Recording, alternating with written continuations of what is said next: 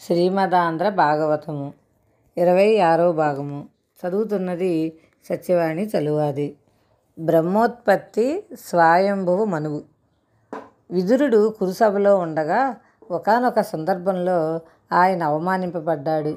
విదురుడు అక్కడ నుండి బయలుదేరి ఉద్ధవుడి దగ్గరకు వెళ్ళి ఉద్ధవుడిని కృష్ణ భగవానుడు ఎక్కడ ఉన్నాడు అని అడిగాడు.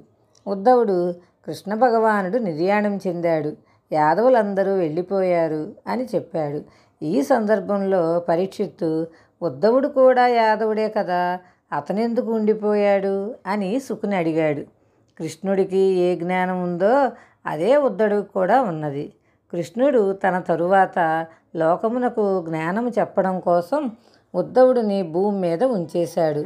ఉద్ధవుడు శ్రీమన్నారాయణ ఆదేశమును అనుసరించి బదరికాశ్రమమునకు వెళ్ళిపోతున్న ఉద్ధవుడిని విదురుడు కలుసుకొని నీవు శ్రీమన్నారాయణుడి దగ్గర తెలుసుకున్న భాగవత జ్ఞానమును నాకు చెప్పవలసింది అని అడిగాడు.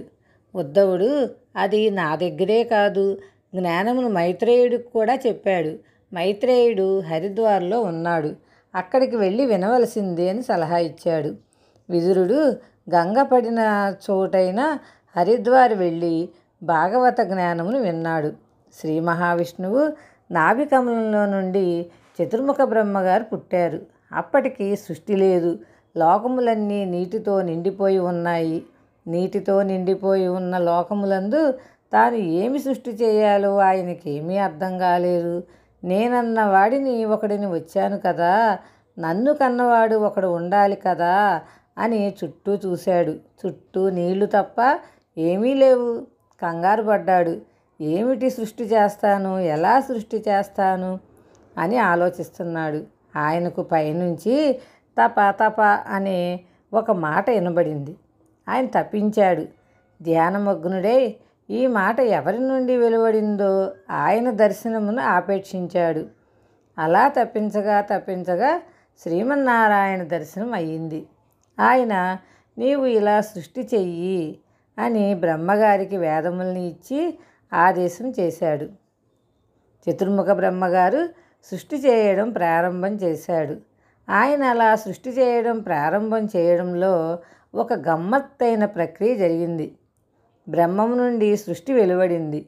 ఆయన మొట్టమొదట సనక సనందన సనత్కుమారులను సృష్టించాడు. ఆ నలుగురిని సృష్టించి మీరు సృష్టిని వృద్ధి చేయండి బిడ్డలను కనండి అన్నాడు. అంటే వాళ్ళు అన్నారు మేము ప్రవృత్తి మార్గంలో వెళ్ళము. ఆ మార్గం మాకు అక్కర్లేదు. మేము సృష్టి చేయము. మేము శ్రీహరి పాదములను చేరిపోతాము అన్నారు. వారు ఎప్పుడు ఐదేళ్ళ వయసుతో చిన్న పిల్లల్లాగా బట్టలు విప్పుకొని ఎప్పుడూ ధ్యానం చేస్తూ శ్రీహరి వైపు వెళ్ళిపోతారు. బ్రహ్మగారి కోపం వచ్చింది. కోపంతో తన భృగుటి ముడివేశాడు. అందులో నుంచి నీలలోహితుడు అనే పేరు గల రుద్రుడు పుట్టాడు. వాడు క్రింద పడి ఏడవడం మొదలుపెట్టాడు. బ్రహ్మగారు వానిని ఏడవకు అన్నారు. ఆ రుద్రుడు నేను ఎక్కడ ఉండాలి? ఏం చేయాలి అని అడిగాడు. ఇక్కడ మీరు ఒక విషయం గమనించాలి. ఇక్కడ సృష్టి సంకల్పంలోంచి ప్రారంభమైంది. ఇప్పుడు ఉన్న సృష్టి మిథున సృష్టి అనగా స్త్రీ పురుష మైథునం చేతనే సృష్టి జరుగుతూ ఉంటుంది. అప్పుడు జరిగిన సృష్టి కేవలం ఈశ్వర సంకల్పం చేత మాత్రమే జరిగిన సృష్టి. చతుర్ముఖ బ్రహ్మగారు నువ్వు పుడుతూనే ఏడ్చావు కాబట్టి నిన్ను రుద్రుడు అంటారు అని చెప్పి రుద్రుడికి ఎనిమిది రూపములను ఎనమండుగురు భార్యలను ఇచ్చి నీవు అలా ఉండి సృష్టి చెయ్యి అని చెప్పారు. ఆయన కొన్ని గణములను సృష్టించాడు. ఆ గణములు అక్కడ ఉన్న వాళ్ళను తినివేయడం మొదలుపెట్టాయి. బ్రహ్మగారు రుద్రుణ్ణి పిలిచి ఇక నీవేమీ సృష్టి చేయవద్దు. కేవలం తపస్సు చేసుకుంటూ ఉండవలసింది అని చెబితే ఆయన తపస్సు చేసుకుంటూ కూర్చున్నాడు. మళ్ళీ బ్రహ్మగారు ఆలోచిస్తూ కూర్చున్నారు. అలా ఆలోచిస్తుంటే ఆయన శరీర భాగముల నుండి రకరకముల మహర్షులు బయటకు వచ్చారు. బ్రహ్మగారి ఒడిలో నుంచి నారద మహర్షి బయటకు వచ్చారు. వీపులో నుంచి అధర్మం వచ్చింది. అధర్మంలోంచి మృత్యు వచ్చింది. ముందు భాగంలో నుంచి ధర్మం వచ్చింది. బ్రహ్మగారు ఇలా నేను సంకల్ప వికల్పములు చేస్తే ఎంత సృష్టి చేస్తాను? అనుకున్నారు. ఒక్కొక్కసారి సృష్టి చేసేవారి యందు కూడా మోహం కలుగుతుంది. బ్రహ్మగారు ఒక స్త్రీని సృష్టించాడు. సృష్టించి ఆ స్త్రీ ఎందు మోహమును పొందాడు. ఋషులు మీరు సృష్టించిన స్త్రీ ఎందు మీకు మోహం ఏమిటి? అని ప్రశ్నించారు.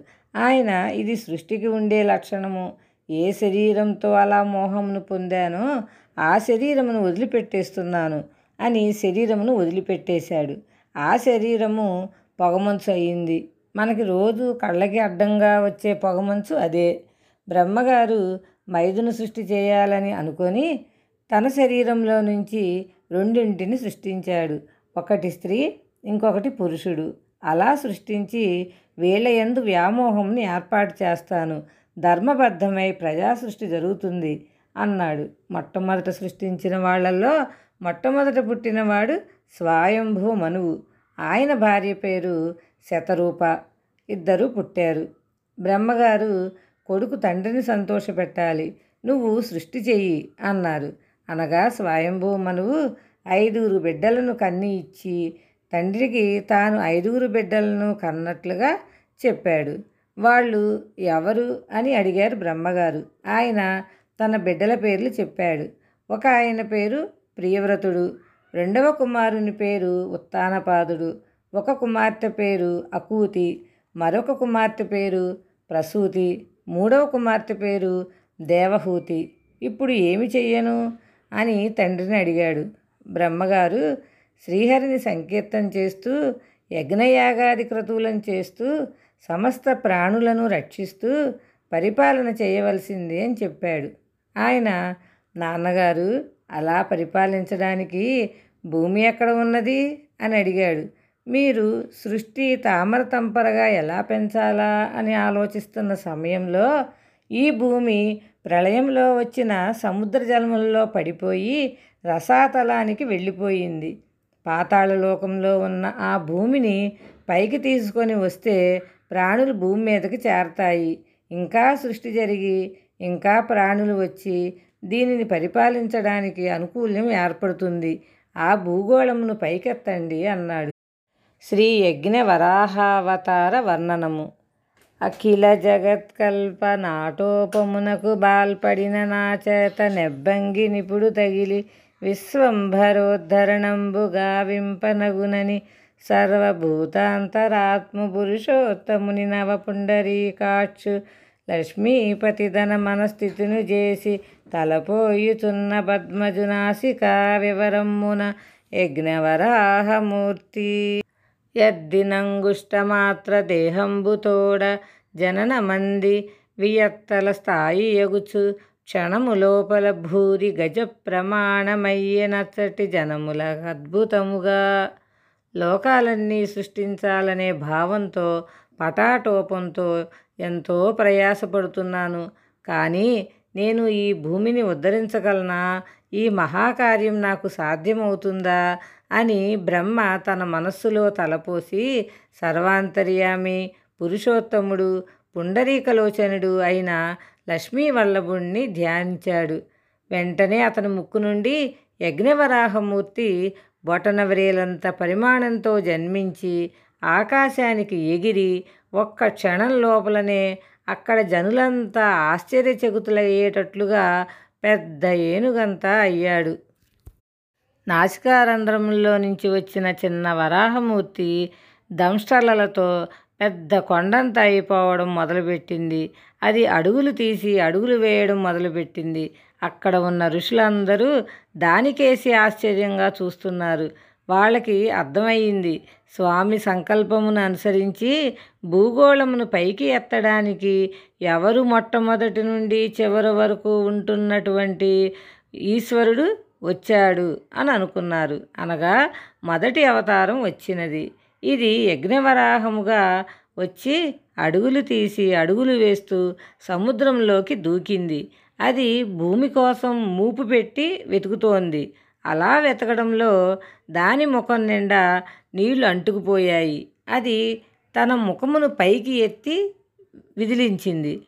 ఋషులందరూ ఋగ్యజుర్ సామ వేదములతో స్తోత్రం చేస్తూ ఆ నీళ్ళు మీద పడేటట్లుగా నిలబడ్డారు. ఈ కంటికి గోచరమవ్వని వాడు భూమిని రక్షించడం కోసమని ఒక విచిత్రమైన మూర్తిగా వచ్చి నీటితో తడిసిన దేములో ఉన్న నీటిని చిమ్ముతున్నాడు. దీనిని విన్నప్పుడు విదురుడు ఒక విచిత్రమైన ప్రశ్న వేశాడు. దానికి జవాబుగా యజ్ఞవరాహం వచ్చినప్పుడు ఈయన ఎంత గొప్ప మూర్తియో అంత గొప్ప రాక్షసుడు ఒకడు నీళ్ళలో నుంచి వచ్చాడు. వచ్చి యజ్ఞవరాహమూర్తి మీద కరియబడ్డాడు అక్కడ ఉన్న వాళ్ళందరూ యజ్ఞవరాహమూర్తిని స్తోత్రం చేస్తున్నారు. ఆయన ఆ రాక్షసుడిని చంపి అవతల పారేశాడు అని చెప్పాడు. ఆ వచ్చిన వాడెవడు? ఎందుకు వచ్చాడు? అందరూ నమస్కరిస్తుంటే వాడొక్కడు యుద్ధం చేయటం ఏమిటి? అందుకు సంబంధించిన కథను చెప్పవలసింది అని పరీక్షిత్తు అడిగితే సుకుడు చెప్పడం ప్రారంభించాడు. శుభం భూయాత్. శ్రీకృష్ణ చరణార విందార్పణమస్తు భగవద్ అనుగ్రహంతో మరికొంత భాగం రేపు తెలుసుకుందాము.